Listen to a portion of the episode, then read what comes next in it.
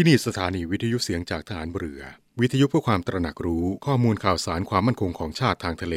รายงานข่าวอากาศ และเทียบเวลามาตรฐาน จากนี้ไปขอเชิญรับฟังรายการ นาวีสัมพันธ์ครับ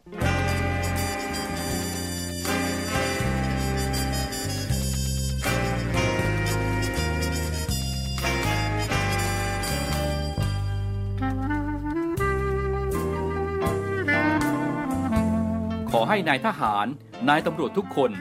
รักษาคำปฏิญาณที่ได้ให้ไว้อย่างเคร่งครัด และตั้งใจปฏิบัติหน้าที่ด้วยความเที่ยงตรง เข้มแข็งและเสียสละ พร้อมทั้งหมั่นศึกษา และฝึกฝนตนเอง ให้มีความจัดเจนคล่องแคล่วในหน้าที่ และในการปฏิบัติงานร่วมกับผู้อื่น ฝ่ายอื่นอยู่เสมอ ทุกคนทุกฝ่ายจะได้สามารถร่วมมือร่วมใจกัน สร้างสรรค์ความวัฒนาผาสุก ให้แก่ประชาชนและประเทศชาติ ได้ตามอุดมคติที่ตั้งมั่นไว้ตลอดไป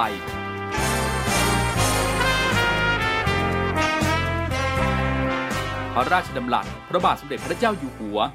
ในพิธีสวนสนามถวายสัตย์ปฏิญาณของทหาร ตำรวจเนื่องในพระราชพิธีบรมราชาพิเศษ พุทธศักราช 2562 ในวันที่ 18 มกราคม 2563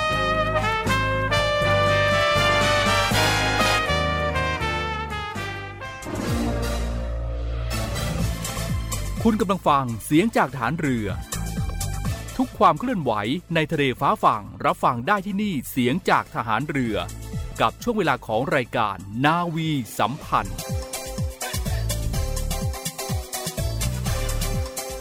สวัสดีครับท่านผู้ฟังครับ รายการนาวีสัมพันธ์กลับมาอีกแล้วนะครับ7นาฬิกา30นาทีเป็นต้นไปทางสถานีวิทยุในเครือข่าย เสียงจากทหารเรือ วิทยุเพื่อความตระหนักรู้ข้อมูลข่าวสารความมั่นคงของชาติทางทะเลรายงานข่าวอากาศ และเทียบเวลามาตรฐานประเทศไทย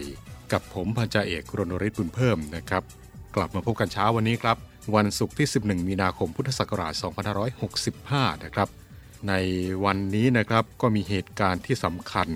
โดยจะพาทุกท่านย้อนไปในอดีตกลับไปเมื่อ 83 ปีมาแล้วนะครับ นั่นก็คือในวันนี้เมื่อปีพุทธศักราช 2484 นะครับ ได้มีพิธีลงนามความตกลงกรณีพิพาทอินโดจีนระหว่างไทยกับฝรั่งเศส ซึ่งมีญี่ปุ่นเป็นผู้ไกล่เกลี่ย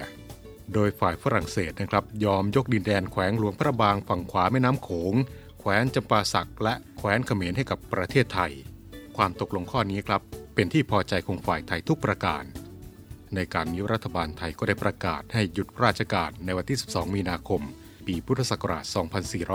2484 และก็ได้ประดับธงชาติไทยคู่กับธงชาติญี่ปุ่นเป็นครั้งแรก มีกำหนด 3 วันด้วยกัน กับได้มีการสวนสนามฉลองชัยชนะที่พระนครเมื่อวันที่ 27 เมษายน ในปีพุทธศักราช 2484 นี่ก็คือเหตุการณ์ที่สำคัญในวันนี้เมื่อ 83 ปีมาแล้วกับพิธีลงนาม ความตกลงกรณีพิพาทอินโดจีน ระหว่างไทยกับฝรั่งเศสนะครับ กลับมาในยุคปัจจุบันนะครับในยุคที่ทุกวันนี้ครับทั่วโลกกำลังเผชิญกับโรคติดเชื้อไวรัสโควิด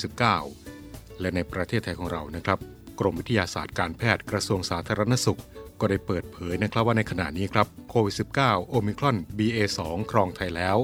โดยพบสัดส่วนเกิน 51%แล้วนะครับ นั่นก็เพราะว่าสายพันธุ์ BA2 นี้ครับมีการแพร่เร็วกว่า BA1 ถึง 1.4 เท่าเลยทีเดียวนะครับ ซึ่งฟังแล้วก็เป็นที่น่าตกใจนะครับ จนทำให้หลายคนหลายท่าน เกิดความเครียดขึ้นมาเลยนะครับ และถ้าหากว่าท่านใดเกิดความเครียดต้องการที่จะขอรับคำปรึกษาก็ขอเชิญนะครับ ที่สายด่วนกรมสุขภาพจิต 1323 สายด่วนกรมสุขภาพจิต 1323 หรือว่าท่านใดต้องการที่จะตรวจเช็คสุขภาพใจ ก็ขอเชิญได้ที่เว็บไซต์ www วัดใจ .com www วัดใจ .com นะครับ แพทย์หญิงอัมพรเบญจพรพิทักษ์ อธิบดีกรมสุขภาพจิตได้บอกนะครับว่าการระบาดของโรคโควิด -19 ในระยะนี้ เป็นเหตุให้ผลประเมินความเสี่ยงต่อภาวะเครียดของพี่น้องประชาชน จากเว็บไซต์วัดใจ .com ยังคงสูงอย่างต่อเนื่องนะครับ แต่ก็มีแนวโน้มว่า ช่วงเวลาและกิจกรรมการรวมญาติของเทศกาลสงกรานต์ที่กำลังจะมาถึงนี้ ก็จะส่งผลในด้านบวกทำให้ภาวะเครียดของพี่น้องประชาชน ผ่อนคลายลงได้นะครับ แต่อย่างไรก็ตาม การพบปะสังสรรค์การรวมญาติในเทศกาลสงกรานนี้ อาจจะนำไปสู่การแพร่กระจายของโควิด -19 ได้เช่นเดียวกันนะครับ โดยเฉพาะในผู้สูงอายุที่อาจจะติดเชื้อรุนแรงถึงขั้นเสียชีวิต ก็ยิ่งจะทำให้ความเครียดในสังคมทวีความรุนแรงขึ้นได้นะครับ ดังนั้นคุณหมอได้แนะนำให้ผู้สูงอายุ เร่งเข้ารับการฉีดวัคซีนโดยเร็ว ให้ทันต่อการสร้างภูมิคุ้มกันก่อนที่จะพบปะกันในช่วงของเทศกาลสงกรานนี้ เพื่อให้ลูกหลานกลับไปเยี่ยมช่วงสงกรานได้อย่างสบายใจและปลอดภัยนั่นเองนะครับ อธิบดีกรมสุขภาพจิตได้บอกต่ออีกนะครับว่าปัจจัยสำคัญในการรับวัคซีนของผู้สูงอายุก็คือ ความเข้าใจความสะดวกในการเดินทางและความกังวลเกี่ยวกับอายุที่มากแล้ว โรคประจำตัวและ ยาที่รับประทานว่าสามารถที่จะรับวัคซีนได้หรือไม่ ทางนี้ลูกหลานก็มีส่วนช่วยในการให้ข้อมูลเหล่านี้ได้ด้วยเช่นเดียวกันนะครับ ช่วยในการลงทะเบียนและก็พาผู้สูงอายุไปรับวัคซีนตามนัด ในกรณีที่ผู้สูงอายุหรือว่าลูกหลานยังไม่มีความมั่นใจ ก็สามารถที่จะปรึกษาแพทย์ได้นะครับ เราทุกคนกำลังต่อสู้กับวิกฤตที่ต่อเนื่องและยาวนานทำให้ต้องมีการเว้นระยะห่าง จนต้องห่างไกลจากคนในครอบครัว สร้างความเครียด ท้อแท้และหมดกำลังใจ การรับวัคซีนคือเกราะป้องกัน ที่ทำให้เกิดความสูญเสียต่อพี่น้องประชาชนน้อยที่สุด อยากให้ทุกท่านสนใจดูแลสุขภาพจิตของตัวเอง คนรอบข้างและครอบครัว รับฟังและเข้าใจซึ่งกันและกัน เพราะรอยยิ้มของลูกหลานเป็นกำลังใจที่สำคัญที่สุด ที่จะทำให้ผู้สูงอายุ มีแรงใจสู้ต่อไปได้นะครับนี่ก็เป็นคำบอกกล่าวดีๆ จากแพทย์หญิงอัมพรเบญจพลวิทักษ์อธิบดีกรมสุขภาพจิตนะครับ ก็ขอเป็นกำลังใจให้กับทุกท่านนะครับ ให้ผ่านพ้นในช่วงวิกฤตโควิด -19 นี้ไปให้ได้นะครับ เราจะสู้ไปด้วยกัน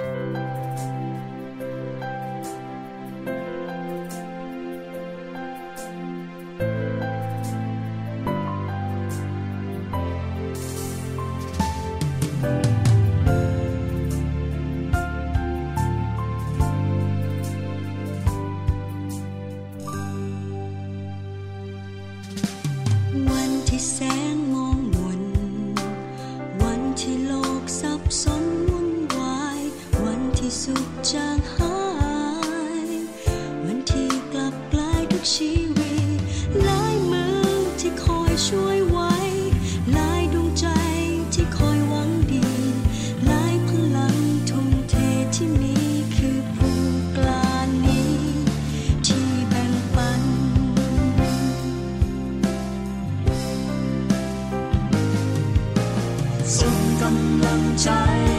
作。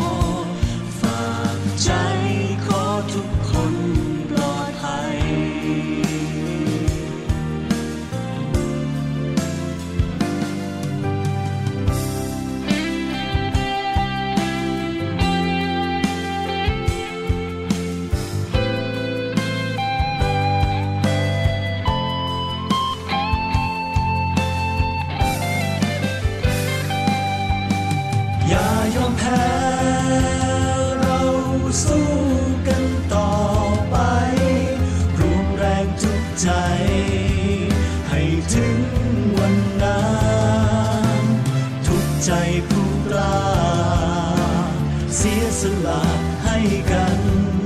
เพื่อวันที่ดี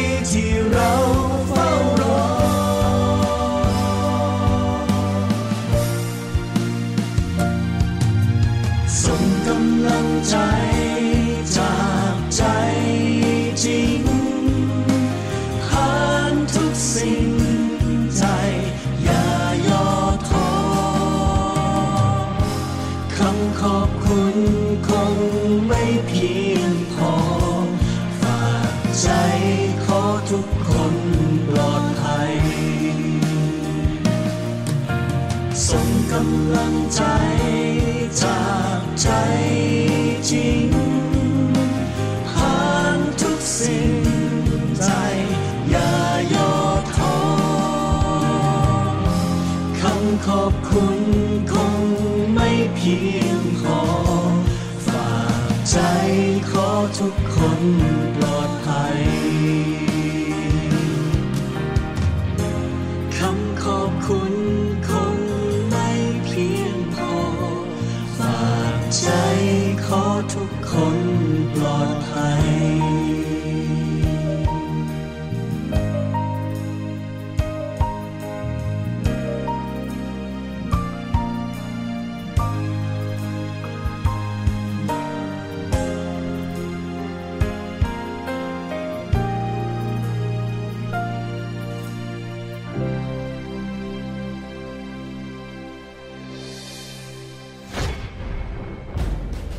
เรือ ช่วยคนไทย สู้ภัยโควิด -19 กองทัพเรือจัดตั้งศูนย์ให้บริการเคลื่อนย้ายผู้ป่วยโควิด -19 แบบ call center ให้ความช่วยเหลือพี่น้องประชาชนตลอด 24 ชั่วโมง ทั้งบนบกและในทะเล ประกอบด้วยรถยนต์ 65 คัน และเรือ 10 ลำ โดยแบ่งออกเป็นพื้นที่ดังนี้ 1. พื้นที่กรุงเทพมหานครและปริมณฑล โดยกรมการขนส่งทหารเรือ สนับสนุนรถบรรทุกขนาดใหญ่ 2 คัน และขนาดเล็ก 2 คัน สอบถามโทร 024755238 และ 024755499 2. พื้นที่จังหวัดชนบุรีและจังหวัดระยอง โดยฐานทัพเรือสัตหีบ จัดรถโดยสารขนาดใหญ่ 2 คัน และรถตู้ 2 คัน สอบถามโทร 038-438-474 3. พื้นที่จังหวัดจันทบุรีและจังหวัดตราด โดยกองบัญชาการป้องกันชายแดนจันทบุรีและตราด จัดรถเคลื่อนย้ายผู้ป่วย 42 คัน และเรือ 4 ลำ ได้แก่ เรือหลวงตากใบ เรือต่อ 113 เรือต่อ 237 และเรือต่อ 272 สอบถามโทร 039-312-172 4. พื้นที่จังหวัดสงขลา โดยทัพเรือภาคที่ 2 สนับสนุนรถช่วยเหลือผู้ป่วย 6 คัน สอบถามโทร 074 325 804 5. พื้นที่จังหวัดภูเก็ต และจังหวัดพังงา โดยทัพเรือภาคที่ 3 จัดรถช่วยเหลือผู้ป่วยรวม 8 คัน และเรือ 6 ลำ ได้แก่ เรือหลวงชนบุรี เรือหลวงมันใน เรือหลวงแหลมสิงห์ เรือต่อ 233 และเรือพยาบาล2ลำ สอบถามโทร 076 391 598 และ 076 453 354 6. พื้นที่จังหวัดนราธิวาส โดยหน่วยเฉพาะกิจนาวิกโยธินกองทัพเรือ จัดรถยนต์ช่วยเหลือจำนวน 4 คัน สอบถามโทร 073 565 367ศูนย์ให้บริการเคลื่อนย้ายผู้ป่วยโควิด -19 กองทัพเรือ แบบ call center ตลอด 24 ชั่วโมง ท่านผู้ฟังกำลังอยู่กับรายการนาวีสัมพันธ์นะครับ กลับมาในช่วงนี้ครับ มากันที่เรื่องราวของขนบธรรมเนียมประเพณีของทหารเรือนะครับ ซึ่งก็เป็นประจำทุกเช้าวันศุกร์ก็จะนำเอาเรื่องราวของขนบธรรมเนียมประเพณีนี้มาบอกเล่ากับทุกท่านนะครับ และในเช้าวันนี้ ขอนำเอาขนบธรรมเนียมประเพณีการยิงสลุดมานำเรียนกับทุกท่านนะครับท่านผู้ฟังครับ ประเพณีการยิงสลุดจะเป็นมาอย่างไรนั้น ไม่สามารถทราบได้นะครับ แต่ก็เป็นที่เชื่อนะครับว่าโดยเหตุที่ปืนใหญ่ในสมัยโบราณนั้น เป็นปืนบรรจุทางปากกระบอก การจะยิงได้แต่ละครั้งเสียเวลานาน ปืนใหญ่เรือในสมัยพระเจ้าเฮนรีที่ 7 แห่งบริเตนใหญ่จะยิงได้สองนัด ต้องเสียเวลาไปหนึ่งชั่วโมง งจะถือเป็นแนวทางในการปฏิบัติกันว่า ในกรณีที่เรือรบเข้าสู่ท่าเรือของรัฐอื่น จะมีกระสุนอยู่ในลำกล้องปืนใหญ่ไม่ได้ และการที่จะถอดกระสุนออกจากลำกล้องก็ไม่ใช่ง่าย และเพื่อเป็นการแสดงความบริสุทธิ์ว่าไม่ได้บรรจุกระสุนอยู่ในลำกล้อง วิธีที่ง่ายที่สุดก็คือการยิงทิ้งนั่นเองนะครับและนานเข้าก็เลยกลายมาเป็นประเพณีที่เรียกกันว่า การยิงสลุดคำนับขึ้น ส่วนจำนวนนัดในการยิงสลุดนั้น ต้องเป็นจำนวนขอนเสมอนะครับ และสูงสุดในการยิงสลุดนั้นจะไม่เกิน 21 นัด การยิงสลุดเป็นจำนวนขอนนี้เป็นประเพณีและก็ถือว่า เมื่อเรือยิงสลุดจำนวนอย่างอื่น ย่อมแสดงว่าผู้บังคับการเรือถึงแก่กรรมในขณะที่เรือกำลังเดินทางนะครับ ประเพณีการยิงสลุดนี้เป็นประเพณีการแสดงความเคารพ เพื่อแสดงให้เห็นว่าผู้ที่ทำการเคารพก่อน เป็นผู้ปราศจากอาวุธ และอยู่ในอำนาจของผู้ได้รับการเคารพ เช่นการทำวันทยหัตก็ดัดแปลงมาจากการยกมือแสดงให้เห็นว่าไม่มีอาวุธอยู่ในมือ หรือว่าการเคารพด้วยการเอาปลายดาบชี้ดิน หรือท่าวันทยาวุธ ซึ่งแสดงให้เห็นว่าไม่พร้อมที่จะทำการยิงนั่นเอง ในสมัยโบราณนั้นนะครับ อังกฤษบังคับให้ชาติอื่นที่อ่อนในนาวิกานุภาพเคารพตนเองก่อน แต่ในปัจจุบันนี้ครับถือว่าทุกชาตินั้นมีศักดิ์เท่าเทียมกัน แต่การเคารพตามประเพณีนิยม และการเคารพด้วยการยิงสลุดนั้น เป็นการเคารพที่ต้องได้รับตอบนัดต่อนัด ก็คือ ยิงคำนับจำนวนเท่าใด ต้องได้รับตอบจำนวนเท่านั้น เว้นแต่การยิงเคารพผู้บังคับบัญชาไม่มีการยิงสลุดตอบการแสดงความเคารพด้วยการยิงสลุดอันมีจำนวน 21 นัด ตามที่นิยมถือกันเป็นสากลสำหรับการแสดงความเคารพแก่ชาติ และผู้เป็นประมุขของชาติ ตามที่เรียกกันว่าสลุดหลวงนั้น จัดเป็นจำนวนนัดสูงสุดนะครับ แต่ในพระราชกำหนดการยิงสลุดของประเทศไทยของเรา ยังมีการยิงที่มีจำนวนมากกว่านี้อีกนะครับก็คือ มีการยิงถึงร้อยหนึ่งนัด เรียกกันว่าสลุดหลวงพิเศษ ซึ่งจะยิงได้แต่เมื่อมีคำสั่งพิเศษเฉพาะคราวเท่านั้นนะครับ ในสมัยปีพุทธศักราช 2431 ถึงปีพุทธศักราช 2433 มีการยิงสลุดในวันเฉลิมพระชนมพรรษายิงร้อยหนึ่งนัด ต้องใช้เรือรบยิงสองลำและแบ่งการยิงออกเป็นสามเวลาก็คือ เช้า เที่ยงและบ่าย การยิงสลุดร้อยหนึ่งนัดนี้ ได้ยกเลิกไปในสมัยพระบาทสมเด็จพระปกเกล้าเจ้าอยู่หัวรัชกาลที่ 7 เนื่องจากภาวะเศรษฐกิจตกต่ำเพื่อเป็นการประหยัดดินปืนนะครับ จึงไม่ทรงพระกรุณาโปรดเกล้าโปรดกระหม่อม ให้ยิงสลุดหลวงพิเศษอีก นับตั้งแต่นั้นมาจนถึงปัจจุบันนะครับ และนี่ก็คือความเป็นมาของขนบธรรมเนียมประเพณีการยิงสลุดที่นำมาเรียนกับทุกท่านในเช้าวันนี้นะครับ พบกับเรื่องราวขนบธรรมเนียมประเพณีของทหารเรือได้ทุกเช้าวันศุกร์นะครับ ในวันศุกร์หน้า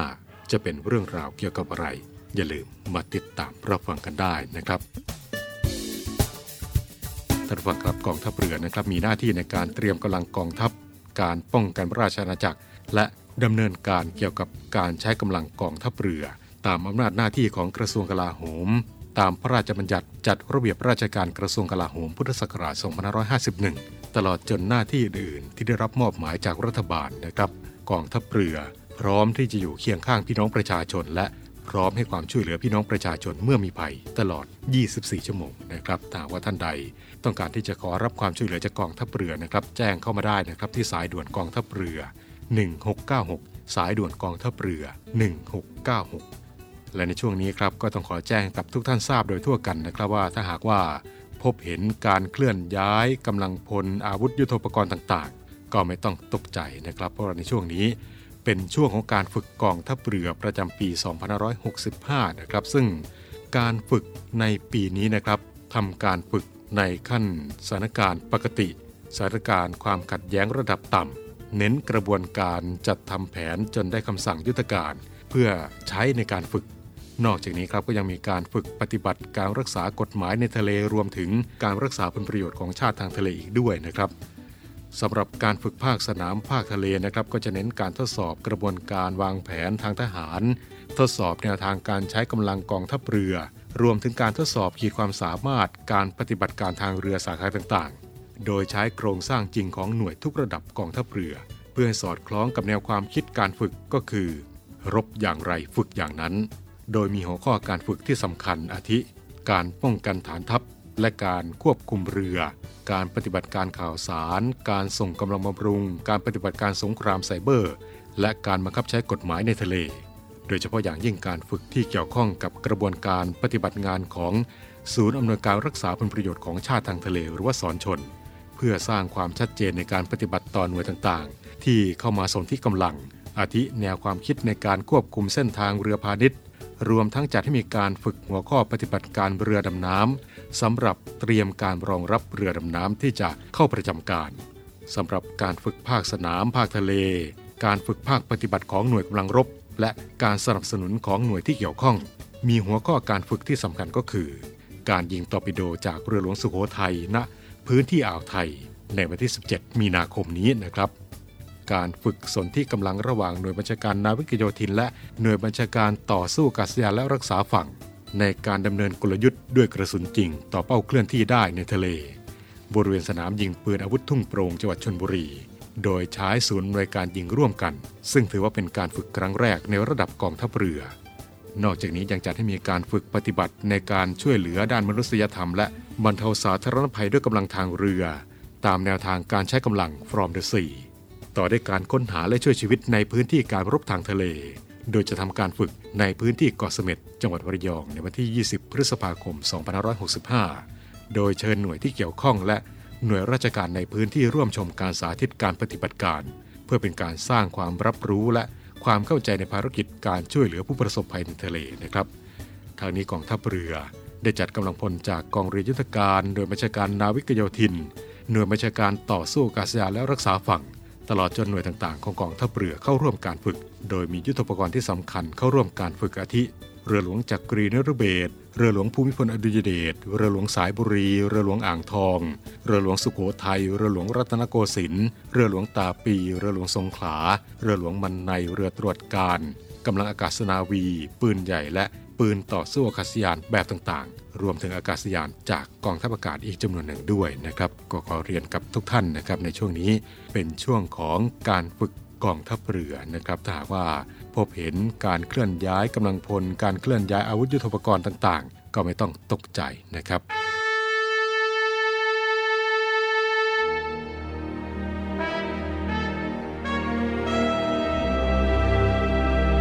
คำว่าวีรบุรุษมีหลายคนใฝ่ฝันอยากจะเป็น จะด้วยอุดมการณ์ที่ถูกปลูกฝังหรือจินตนาการส่วนตัว ขณะที่บางสถานการณ์ วีรบุรุษก็เกิดขึ้นในขณะที่ภรรยาต้องสูญเสียสามี ลูกต้องสูญเสียพ่อ เพื่อเป็นการตอบแทนแก่ทหารกล้าเหล่านั้นกองทัพเรือได้จัดตั้งกองทุนน้ำใจไทยเพื่อผู้เสียสละในจังหวัดชายแดนภาคใต้ และพื้นที่รับผิดชอบของกองทัพเรือเพื่อให้ความช่วยเหลือกำลังพลของกองทัพเรือที่เสียชีวิต และทุพพลภาพจากการปฏิบัติหน้าที่ ท่านสามารถร่วมเป็นส่วนหนึ่งในการช่วยเหลือผู้เสียสละเหล่านั้น ด้วยการบริจาคสมทบกองทุนได้ที่กรมการเงินทหารเรือ หมายเลขโทรศัพท์ 024754551 กรมกิจการพลเรือนทหารเรือ หมายเลขโทรศัพท์ 024753061 ดาบของชาติเล่มนี้ คือชีวิตเรา ถึงจะคมอยู่ดีรับไว้ สำหรับสู้ภัยรีให้ชาติเรานา ให้มิตรให้เมียให้ลูกและชาติไทย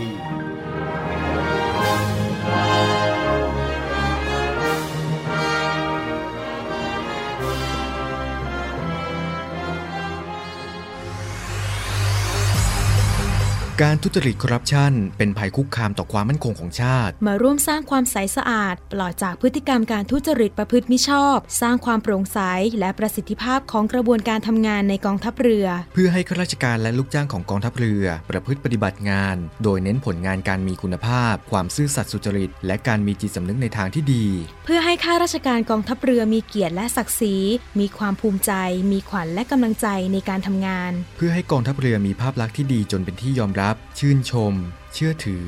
ศรัทธา พึงพอใจ และประทับใจในการทำงาน และผลการทำงานของกองทัพเรือ คุณสามารถมีส่วนร่วมป้องกันและปราบปรามการทุจริต ร่วมกันทำให้กองทัพเรือใสสะอาด แจ้งเบาะแสได้ที่ ศูนย์รับเรื่องร้องทุกกองทัพเรือ 02 475 4789 หรือที่ www.navy.mi.th ร้องทุกข์ ศูนย์ประสานราชการใสสะอาดกองทัพเรือ ร่วมใจ กองทัพเรือไทย ใสสะอาด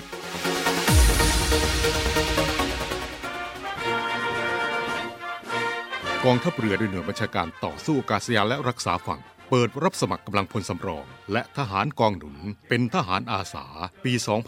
2565 แบบทำสัญญาจ้าง คราวละไม่เกิน 4 ปีจำนวน 30 อัตรา แบ่งเป็นนายทหารสัญญบัตรจำนวน 5 อัตรา คุณวุฒิปริญญาตรี อายุ 18-30 ปี นายทหารประทวนจำนวน 25 อัตรา คุณวุฒิมัธยมศึกษาชั้นปีที่ 6 อายุ 18-25 ปี สมัครด้วยตนเองตั้งแต่บัดนี้เป็นต้นไป จนถึง 8 เมษายน 2565 ในวันราชการที่ฝ่ายกำลังพล กองบัญชาการหน่วยบัญชาการต่อสู้อากาศยานและรักษาฝั่งตำบลสัตหีบอำเภอสัตหีบ จังหวัดชนบุรี และสมัครทางออนไลน์ ตั้งแต่วันที่ 15 มีนาคม ถึงวันที่ 8 เมษายน 2565 ดูรายละเอียดได้ที่เว็บไซต์ หน่วยบัญชาการต่อสู้อากาศยานและรักษาฝั่ง www.acdc.navy.mi.th หัวข้อเรื่องทั่วไป สอบถามข้อมูลเพิ่มเติมได้ที่ หมายเลขโทรศัพท์ 024661180 ต่อโทรศัพท์ภายในกองทัพเรือ 79011 หรือติดต่อได้ที่ นาวโทชนะชัย พิมพ์หิน หัวหน้าฝ่ายกำลังพล กองบัญชาการหน่วยบัญชาการต่อสู้อากาศยานและรักษาฝั่ง หมายเลขโทรศัพท์ 08 2230 8424กำลังพลสำรองท่านใดสนใจที่จะเข้ามาทำหน้าที่นายทหารสัญญบัตรและนายทหารประทวนกับหน่วยบัญชาการต่อสู้อากาศยานและรักษาฝั่งก็ขอเชิญได้นะครับ เปิดรับสมัครตั้งแต่บัดนี้เป็นต้นไปนะครับ ติดต่อสอบถามรายละเอียดเพิ่มเติมได้ที่ฝ่ายกำลังพลกองบัญชาการหน่วยบัญชาการต่อสู้กาศยานและรักษาฝั่งตำบลสตหีบอำเภอสตหีบจังหวัดชลบุรีนะครับ หมายเลขโทรศัพท์ 0 24661180 ต่อโทรศัพท์ภายในกองทัพเรือ 79011 024661180 ต่อโทรศัพท์ภายในกองทัพเรือ 79011 หรือว่าจะติดต่อได้ที่นาวโทชนะชัยพิมพ์หิน หัวหน้าฝ่ายกำลังพลกองบัญชาการหน่วยบัญชาการต่อสู้อากาศยานและรักษาฝั่ง หมายเลขโทรศัพท์ 08 2230 8424 08 2230 8424 นะครับ และอีกหนึ่งข่าวดีนะครับสำหรับท่านที่กำลังหางานอยู่นะครับกรมช่างโยธาทหารเรือเปิดรับสมัคร บุคคลพลเรือนเพื่อเป็นพนักงานราชการกลุ่มงานเทคนิค ประจำปี 2565 5 ตำแหน่งงาน 11 อัตราดังนี้นะครับ ช่างไม้ 1 อัตรา ช่างซ่อมยานพาหนะและเครื่องทุ่นแรง 3 อัตรา ช่างกลโรงงาน 4 อัตรา ช่างไฟฟ้า 2 อัตรา และช่างซ่อมเครื่องปรับอากาศ และทำความเย็น 1 อัตรา เปิดรับสมัครทางอินเทอร์เน็ตเพียงช่องทางเดียวเท่านั้นนะครับ ที่เว็บไซต์ กรมช่างโยธาทหารเรือ ตั้งแต่บัดนี้เป็นต้นไปจนถึง 18 มีนาคมนะครับ สอบถามรายละเอียดเพิ่มเติมได้ที่ หมายเลขโทรศัพท์ 0 2475 5539 0 2475 5539 ในวันและเวลาราชการนะครับ และทั้งหมดนี้ก็คือเรื่องราวที่นำมาเรียนกับทุกท่านในช่วงเวลาของรายการนาวีสัมพันธ์ในเช้าวันนี้ครับ มาถึงตรงนี้เป็นว่าเวลาของรายการหมดลงแล้วนะครับ กลับมาพบกับช่วงเวลาของรายการนาวีสัมพันธ์ได้เป็นประจำทุกวันนะครับ7นาฬิกา30นาทีเป็นต้นไป ทางสถานีวิทยุในเครือข่าย เสียงจากทหารเรือทั่วประเทศนะครับ เช้านี้ ผมพันจ่าเอกรณริศบุญเพิ่มพร้อมด้วยทีมงานรายการนาวีสัมพันธ์ทุกคนต้องลาไปแล้ว ขอบคุณทุกท่านที่เกียรติตามรับฟัง สวัสดีครับ